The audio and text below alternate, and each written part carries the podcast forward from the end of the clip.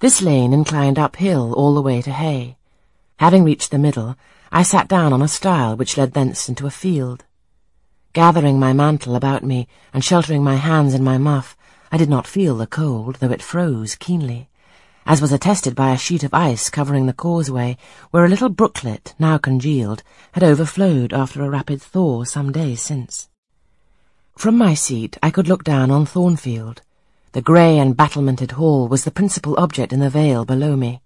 Its woods and dark rookery arose against the west. I lingered till the sun went down amongst the trees and sank crimson and clear behind them. I then turned eastward. On the hilltop above me sat the rising moon, pale yet as a cloud, but brightening momently.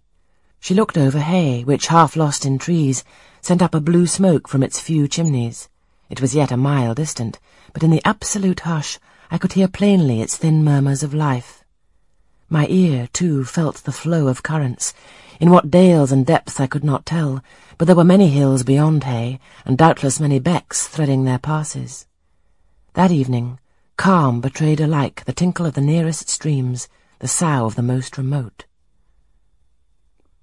A rude noise broke out on these fine ripplings and whisperings, at once so far away and so clear.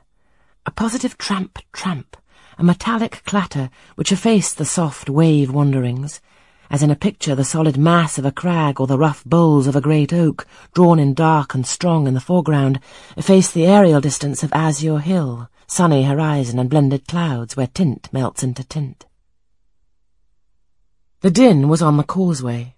A horse was coming. The windings of the lane yet hid it, but it approached.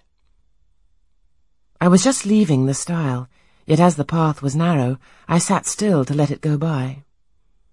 In those days I was young, and all sorts of fancies, bright and dark, tenanted my mind.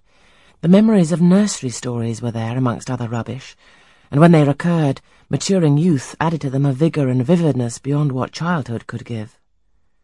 As this horse approached, and as I watched for it to appear through the dusk, I remembered certain of Bessie's tales, wherein figured a North of England spirit called a Gytrash, which in the form of horse, mule, or large dog, haunted solitary ways, and sometimes came upon belated travellers, as this horse was now coming upon me.